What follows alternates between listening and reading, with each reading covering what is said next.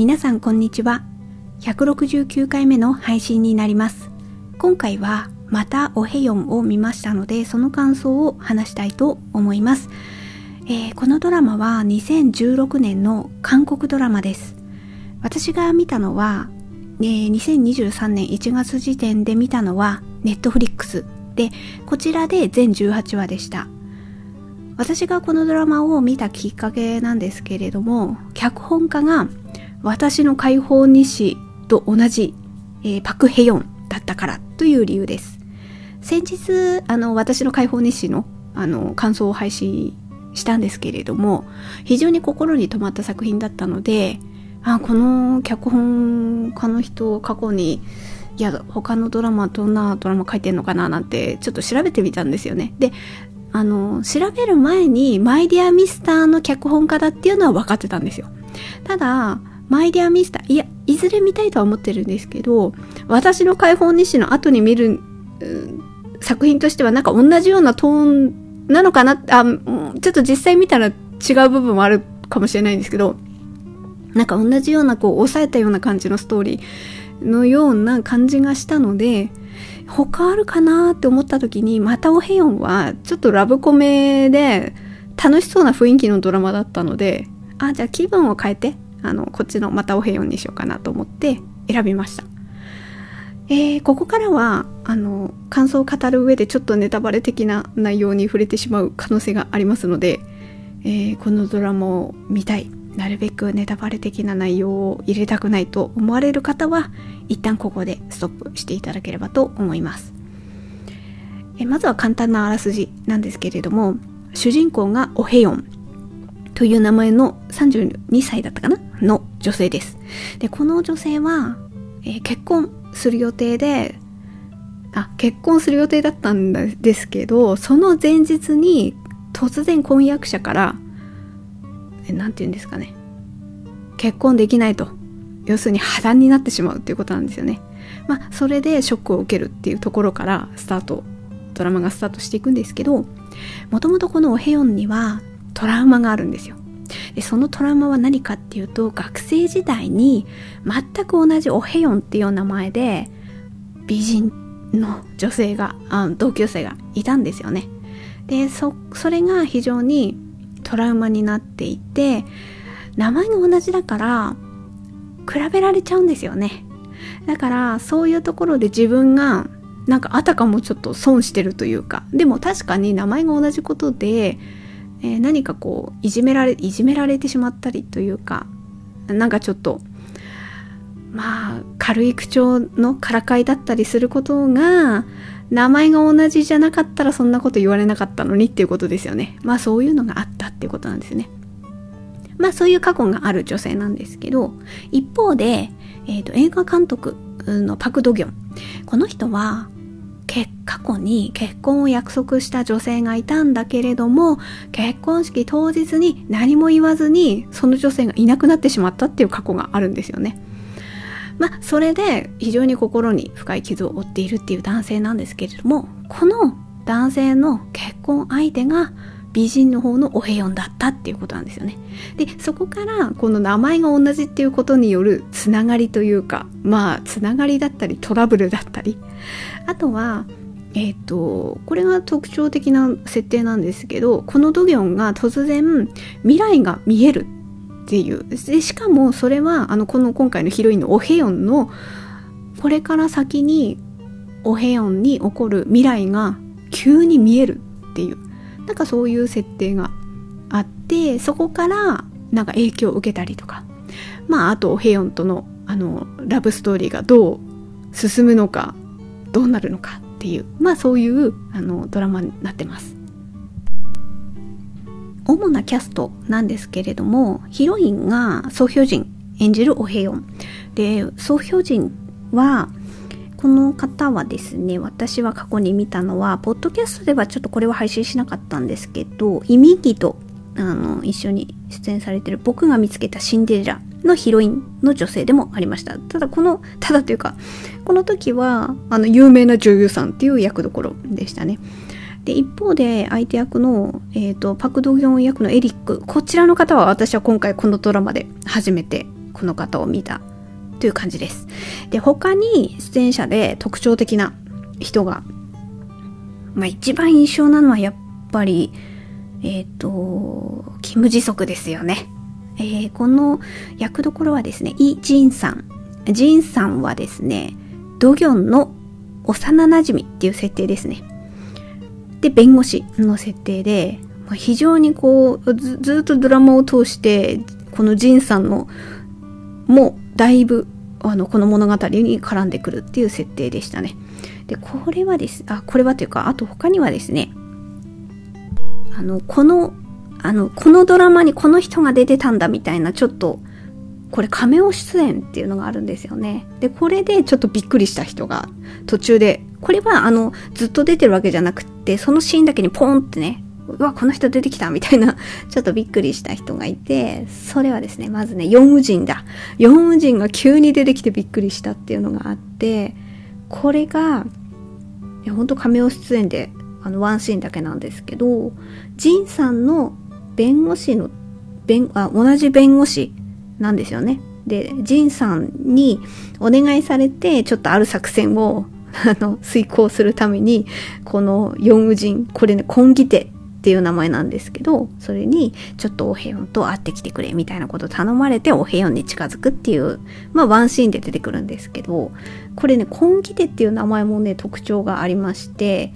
これで私ピンときたんですけど、このコンギテっていう名前はですね、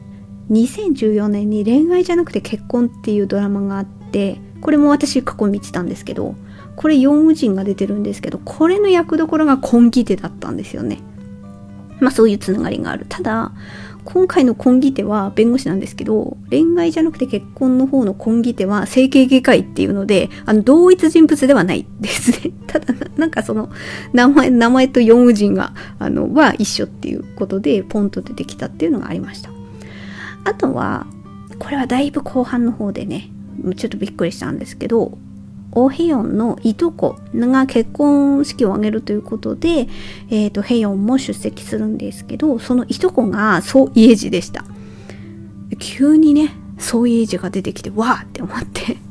あ、なんかやっぱ綺麗な人だななんていうふうに、あの、あの知らなかったので、出てくるって知らなかったので、それで出てきたからおおっていややっぱ綺麗な人だななんて思いながらちょっとそれは見てました。まあこのこの辺りがちょっとあの気になるキャストかなっていうのがあります。えこのドラマの、まあ、特徴的な設定とか見どころをちょっとお話しさせていただくとまああらすじで言ったことと絡んかぶる部分はありますがまあオヘヨンという同姓同名っていうところですよね。ここの2人が学生時代の同級生だったんですけどストーリーが進んでいくと実は同じ会社の同じ会社の部署になっちゃうっていうことなんですよね。だここら辺でなんか学生時代でもう関わりは終わっていたのに大人になっても関わってくるっていうところであのこのヒロインの方のオヘヨンが非常にこう揺さぶられたりまあお互いにそうですけどね。はいそういうのがあったりしてだこの辺りの2人の関係性がどう絡んで変わっていくのかっていうところとあともう一つはドギョンの仕事が結構特徴あるなっていうふうに思っていて音響監督なんですよね。で、これ、このドラマの一番最初でもうこのドギョンの仕事のシーンから始まるんですよ。で、あの仕事のシーンを見た時に私、あのラジオの時間を思い出しました。ラジオの時間、ちょっとだいだいぶ前のドラマなんで20年以上？20年？何年前だろう？今ちょっとさーっと調べてきたら来たんですけど1997年の映画でした、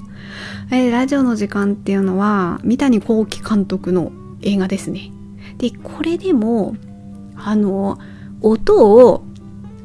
アナログ的に鳴らすんですよね。あの波波の音のザザーンっていうやつとかもなんか作るんですよね。でこれがあの、まあ、の、別に海のシーンは海の音を取りますけど、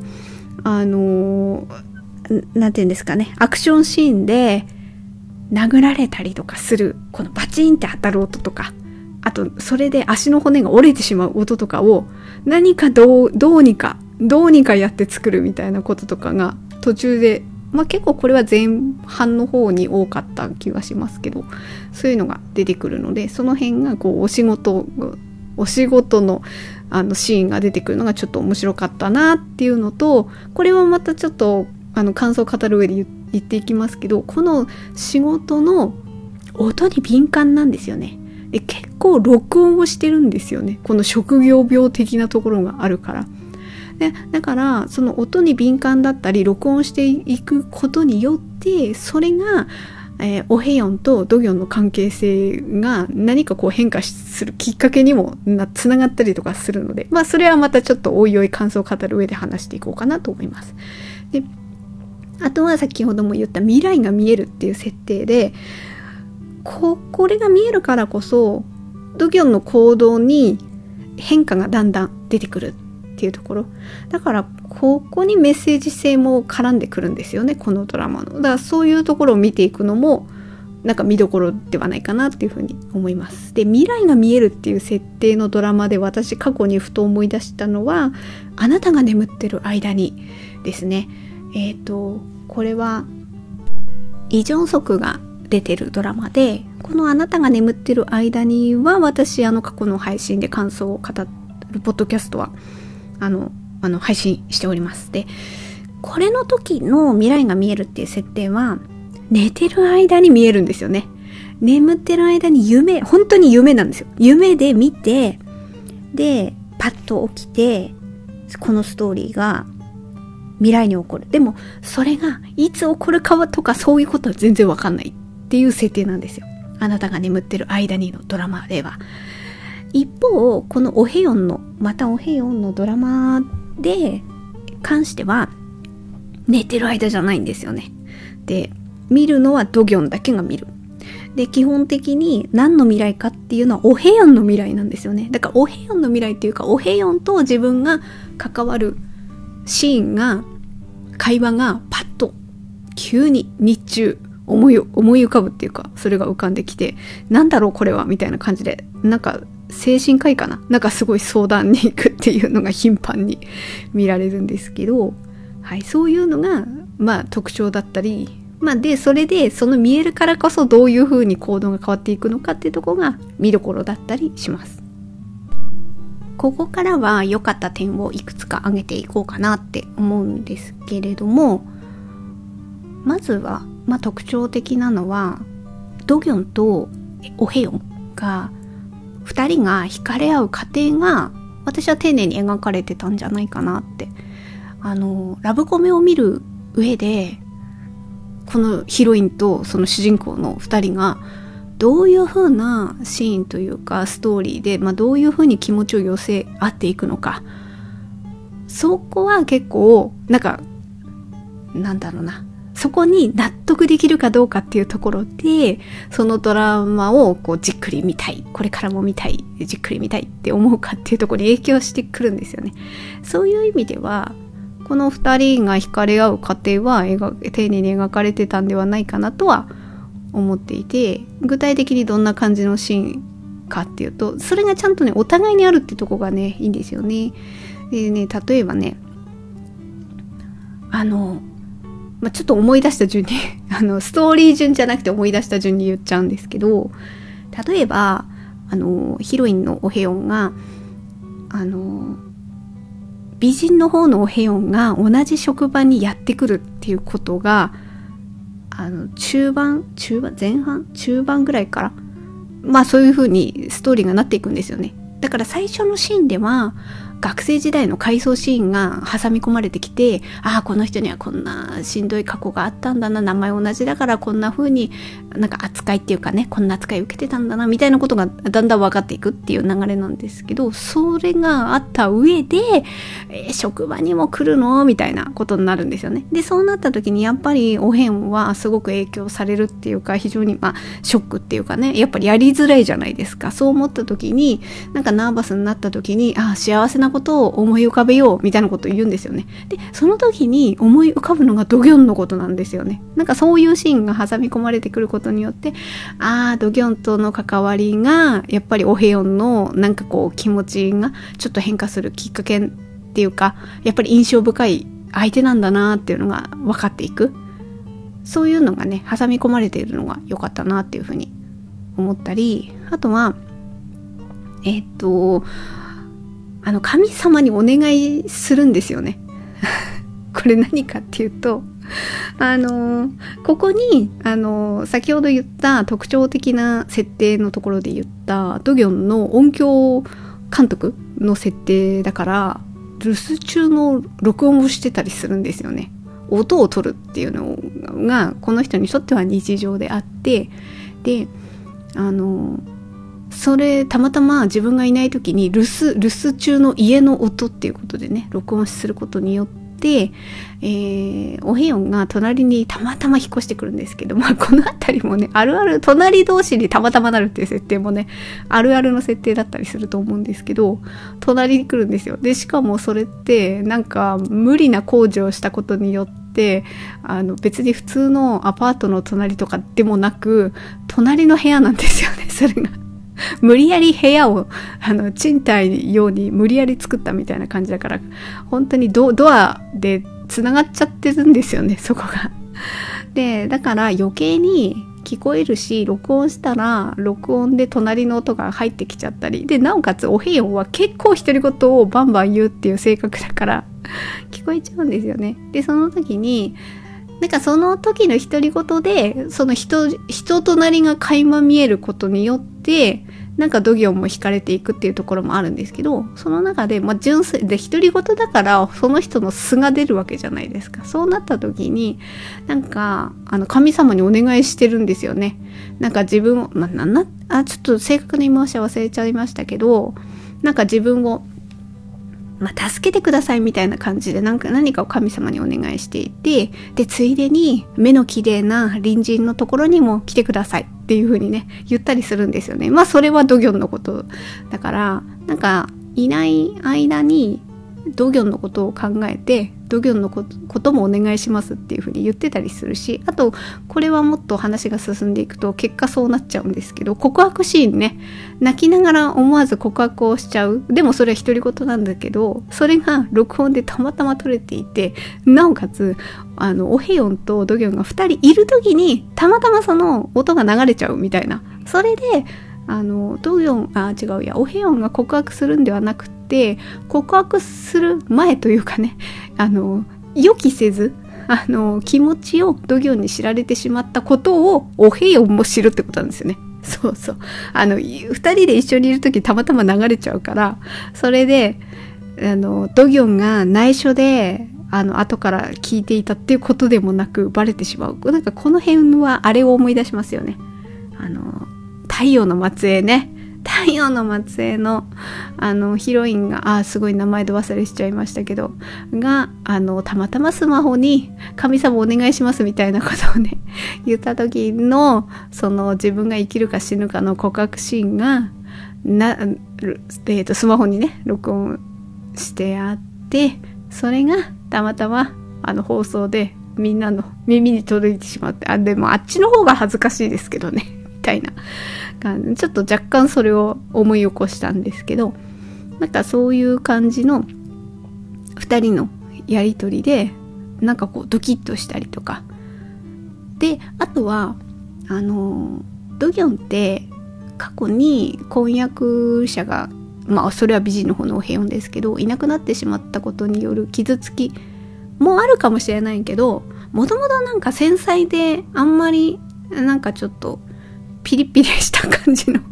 難しい性格なところもあるかもしれない。けれどもあんまり笑顔を見せないんですよね。あの兄弟にも職場の人にもあんまり笑顔は見せないっていう雰囲気も醸し出してる。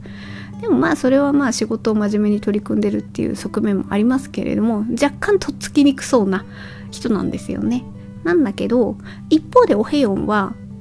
あの思ったことをが口に出てしまう。だからこその失敗もね、予期せず、後ろになんか立てて、その人の話してて、聞かれてしまった、あちゃーみたいなこともあるんですけど、でもなんかそういうところが、なんだろうな。ちょっと人気者みたいな感じだったりもするんですよね。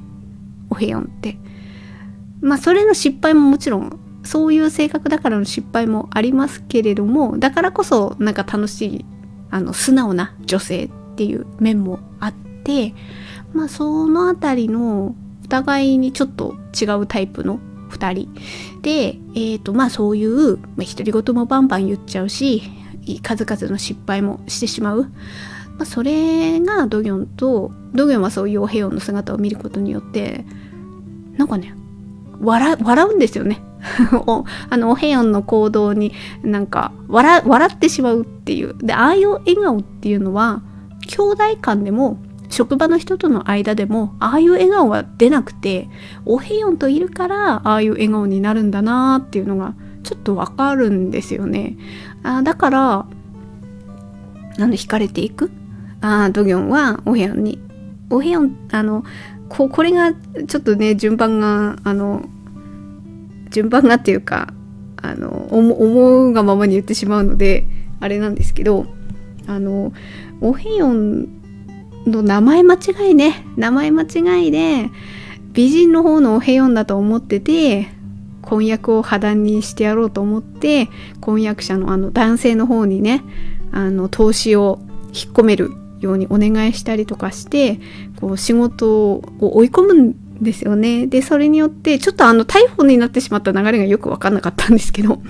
そういうふうに追い込まれることによってその元婚約者はオヘヨンに別れてくれって言うんですよね。ででもそれは言えないからそれはねあの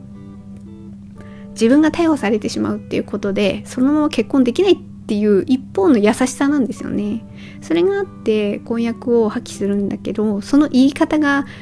ちょっと食事の時がどうのこうのみたいなあれあれがね余計な一言だったからあのお部屋はすごい傷ついたみたいな。まあそれがもともとあったんですよね。ででそれをこのそれことって突き詰めていくとドヨンが勘違いしたからなんですよね。そっからスタートしてる関係性だからあのドヨンがもともとおへヨンに対して罪悪感からその彼女のことを気にかけるっていうスタートはもう分かりやすいっていうかいやそりゃそうだろうなと。でしかもあの未来が見えちゃうっていうところでおへヨンのことが浮かんでくるから余計にね。っていうのはそういう設定がもともとあったからっていうのはあるんだけどでもこう関わっていくとさっき言ったように関わることで自分がすごいあん全然無口無口っていうかねああの表情があんまりない人が笑ったりとかするんだよね。そういうところでああ惹かれたんだなっていうのもわかるしあとまあ心配だからっていうか音に敏感っていうところが職業的にあって隣に越してくるから隣のお部屋の様子が分かったりとかしてそれで気になってで何か彼女が襲われそうになるっていうことが先に分かるからそれを助けてあげたりとか。まあまあ最初そういうところで前半は2人の関係性がこうだんだん近づくのがこう丁寧に描かれていくのでもうそこそこがすごいその過程が良かったなっていうふうに思って。でここにつながっていくのがあの小物使いがポイントだったなって思って。で小物って何っていうと靴なんですよ。靴がポイント。でこれがもう要所要所にねなんか靴が出てくるんですよね。でえっとね最初は、まあ、さっきもちょっとちらっと言ったあのお部屋がお部屋まあ一応一人暮らしっていう設定なのであの一人暮らしの女性のもとにあの不審者がまあ不審者っていうかあの食べ物の配達的な人が来たりとかしてでその人がちょっとなんかちょっと危ないやつだぞみたいな風なことをドギョンが察知するんですよね。でわざとあの一緒にいると一緒に暮らしてる風を装う一緒に暮らしてるっていうか部屋にいる風を装ってその人がお部屋のところに襲ってこないように助けるんですよね。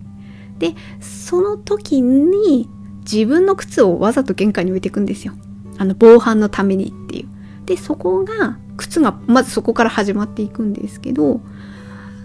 その子その靴が常に玄関に置いてあるからオヘヨンが部屋に帰ってくるたびにちょっとね靴のカットがあの映るんですよね。でそれによってあなんか私のためにこの人こういう風に靴置いてくれたんだなって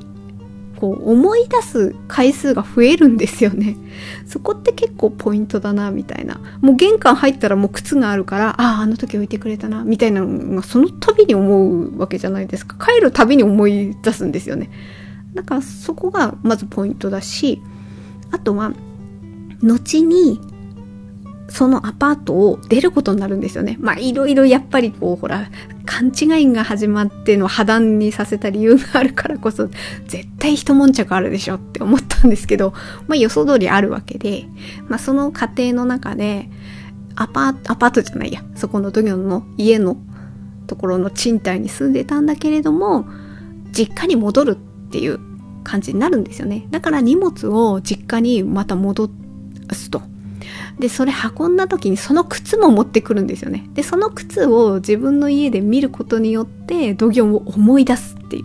なんかそういうことにね、ちょいちょい靴がポイントになるんですよ。で、これは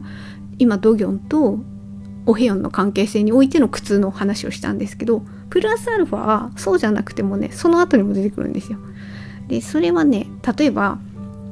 婚約者、元婚約者、オヘヨンの元婚約者のテジンが、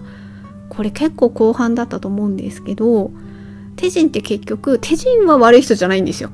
テジンは悪い人じゃないんですけど、そのテジンの職場の、えー、っと、仕事の相方的な人。この人がちょっとなんかお金を使い込んでたかなんだかかんだかで、とにかくこの人が悪い人だ、悪い人っていうことなんですよね。で、それがテジンは分からなくて、その途中過程においては。で、分かるきっかけが靴なんですよ。でこれがテジンに投資してくれた人がいてテジンはその人に会いに行ってたりとかしたんですけどあのその人の家にそのテジンの相方のねその結果悪い人だったっていうその人の靴が置いてあるっていうその靴をテジンが見ることによっていやなんでこの人チャン会長ちゃ確かチャン会長だったかな？チャン会長に会いに来たんだってなんか気づくんですよね。でそれによってああいつは俺を騙してたのかみたいななんかそこがきっかけで何かこう気づいていくっていうきっかけが靴なんですよ。でそこにも出てくるしあとはこうこれはもう最後の方なんですけど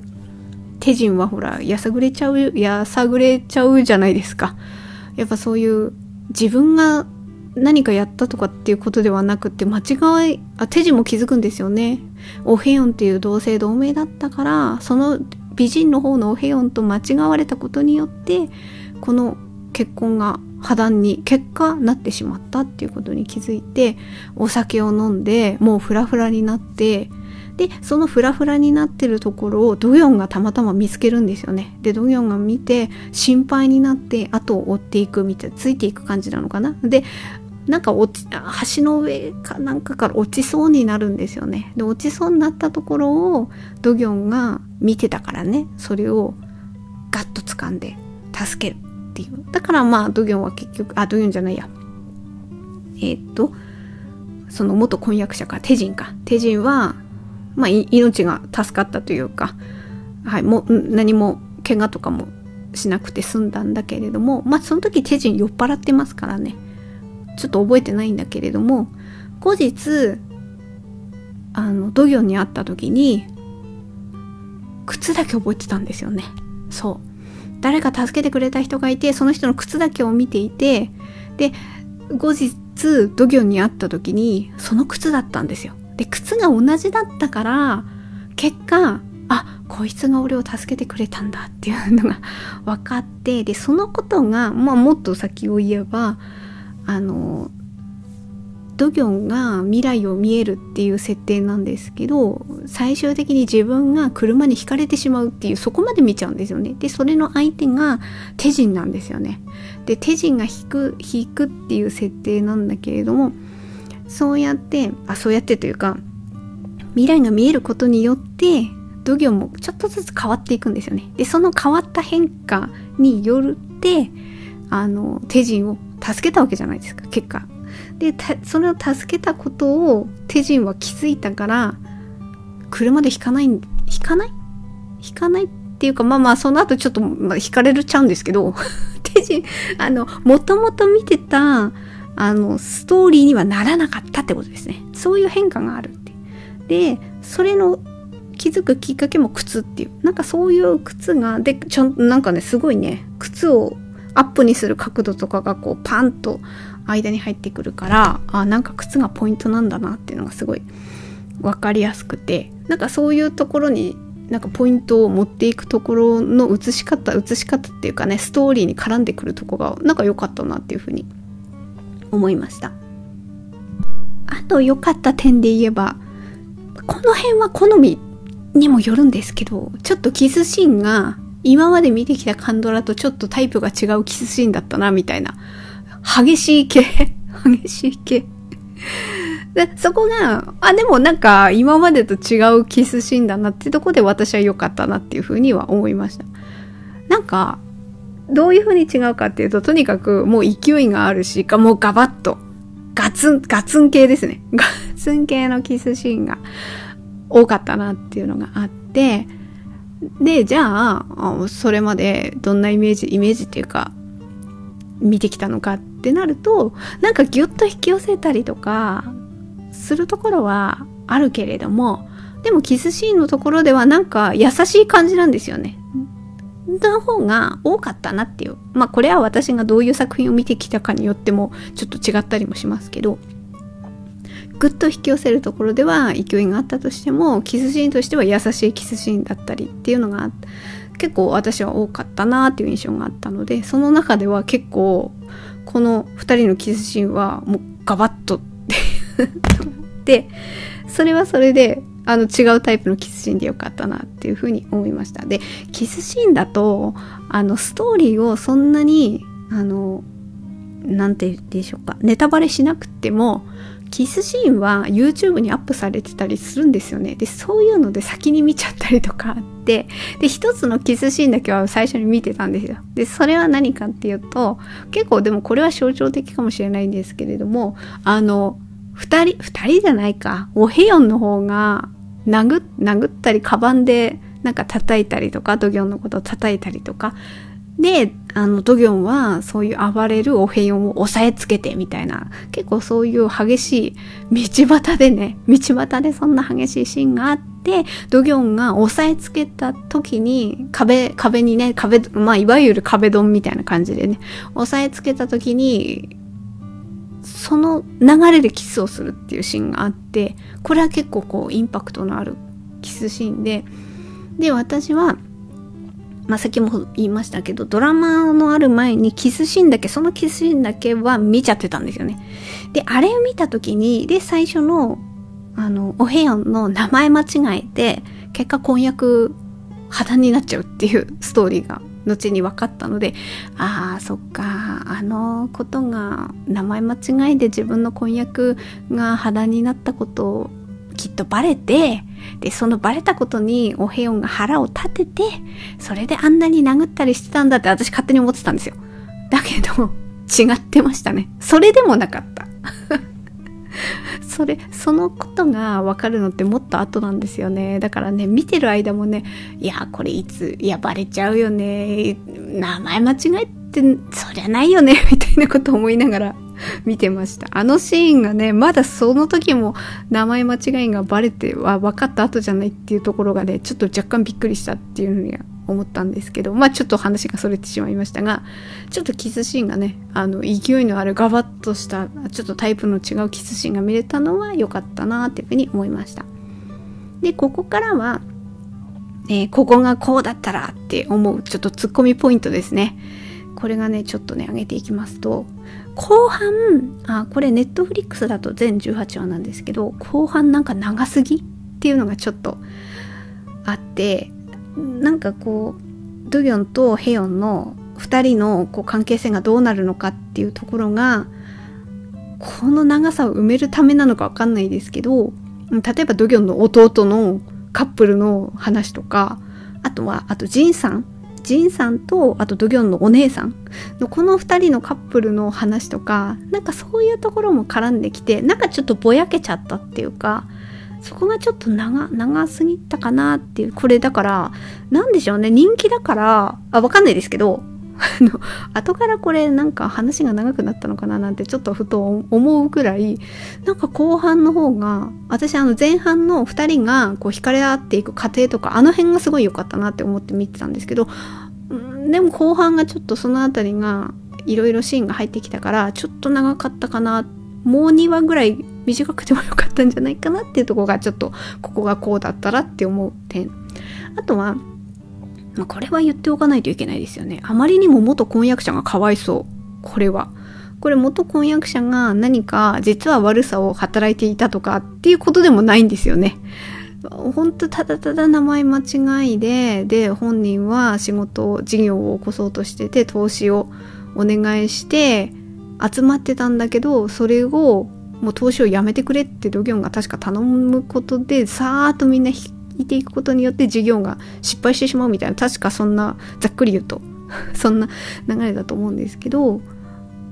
だからそれでうまくいかなくなってえっ、ー、とオフェヨンにも別れを告げるみたいな流れですよね。いやいやいやいやそれだって名前間違いだからなっていうところとあとドギョンはドギョンでそういうなんか後悔とか自責の念とかそういうので落ち込んだりとかあとはドギョンはドギョンの方で仕事の方が大変だったりとかまあいろいろあるわけですよ。オフェヨンとの関係性がごちゃごちゃしちゃったり。ごちゃごちゃっていうかそれはでも身から出たサビですけどまあそういう風になっていって落ち込んだりとかする。でもねドギョンは兄弟とかあとまあ兄弟親友あと職場の人支えてくれる人が結果いっぱいいるんですよね。ドギョンの周りには。だからなんか、ヘヨン、オヘヨンとの関係性で、なんかちょっと、うまくいく、いかなくなって落ち込んでる時に、なんかみんなついてきてくれるんですよね。心配になって、ドギョンの後をね、なんかみんなついてくるみたいなシーンとかあって、そうやってドギョンの周りには自分を支えてくれる人がいるわけですよ。でも一方で、あの、テジンテジンの方はずっと一人なんですよ。なんかここがね、あまりにも、なんかそれの、それの対比としてもやっぱり、あやっぱひどいなっていうふうな ことがちょっと、ちょっと大き、それがちょっと大きく残ったから、あの辺がもうちょっとなんか、救いがあるようなシーン、あれ救いがあるって言えるのかな？ちょっと私の見極め力が甘いかもしれないですけど、あまりなんか救いがちょっと私は、うん、もうちょっとなんか救いがあるストーリーに持っていってもらいたかったなっていうのがちょっとあります。あとは、あとここがこうだったらっていう点で、キム・ジソクが演じるジンさんの役どころで、この人とヌナ、ヌナ、ヌナっていうのはお姉さん、お姉さんだからお姉さん的存在だからヌナって呼んでるんですけど、ドギョンのお姉さんか。この2人の関係性がもうちょっと違ったらなんか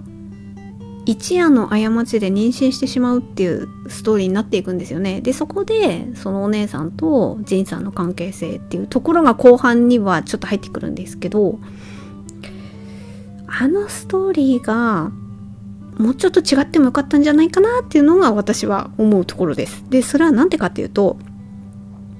ドギョン、あ、ドギョンっていうか、ジンさんはすごいちょっとお調子者なんですよ。で、まいい加減なところもあるって言えばあるかもしれないんだけれども、でも、愛されキャラでもあるんでしょうねっても思うんですよ。で、そのあたりの性格が、あの、ドギョンドギョンって、ほんとなんか、ま、なんかちょっと、あとっつきにくい感じの 役どころだから、それの親友としてジンさんがいるってすごいバランスがいいんですよね。で、キム・ジソクはこの役いいってすごい思いました。あ、ちょっとふと今、あれ思い出しました。あの、恋する家活のポッドキャストも配信してるんですけど、あの時の、あの、社長の役どころがちょっと私は正確に何割って思ってたんで、まあそれもキム・ジソクが演じてるんですけど、あの役どころだったら絶対こっちのオヘヨンのジンさんの役どころが全然すごいいいなっていうふうに思っててでそのドギョンとのバランスも考えた時にああいう気難しい感じの人にそういうちょっとコミカルな感じの雰囲気がふわっとさせてくれるジンさんの役どころっていうのはすごいバランスが良くってその2人の掛け合いも良かったなっていうふうには思ってたんですけどその辺が後にそのお姉さんとの関係性が絡むことによって性格はもちろんあんな感じなんですけどでもなんかすごいひどい人設定になっちゃうんですよね。ああいう風に見せちゃうと。あの辺でなんかその設定にしなくてもよかったんじゃないかなっていうのはちょっと思ってそれだったらその妊娠したとかそういう設定ではなくって本当にお姉さん的存在な人だったのにあのジンさんってなんか自分の家はあるんですけどあの、ちょっとやらかしてしまったことによって家に帰れなくなっちゃって、ドギョンの家に転がり込んできて居候するっていうストーリーになるんですよね。あそこで一緒に住むことによって、そのお姉さんとの関係性が、今までは全然意識してなかったのに急にドキッとするようになったとかね。例えばですけど、そういう感じにしてもよかったんじゃないかなっていうふうに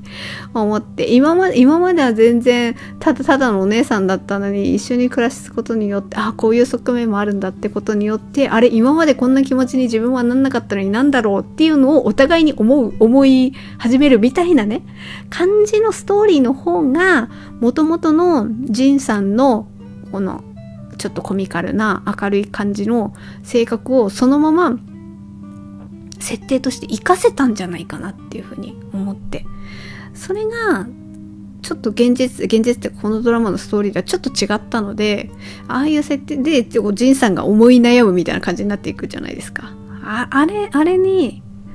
あの設定にするからそういう風になるわけであっていやそうじゃなくってなんか全然意識しなかったりするようになっちゃったみたいなぐらいでよかったんじゃないかな。その方が、ジンさんの性格とかが活かされたんではない。あと、お姉さんとかも結構ね、面白い感じのお姉さんだから、あれもそのままでよかったんじゃないかなって思った時に、ね、あのほら、オヘヨンの上司でもあるんですよね、確か。で、すごいきついんだけれども、でも実は、案外温かいみたいな感じがあって、あのほら、ああの、おへよんが、美人の方のおへよんに突っかかっていた時にお姉さん止めてくれたりもありましたよね。こう、頭で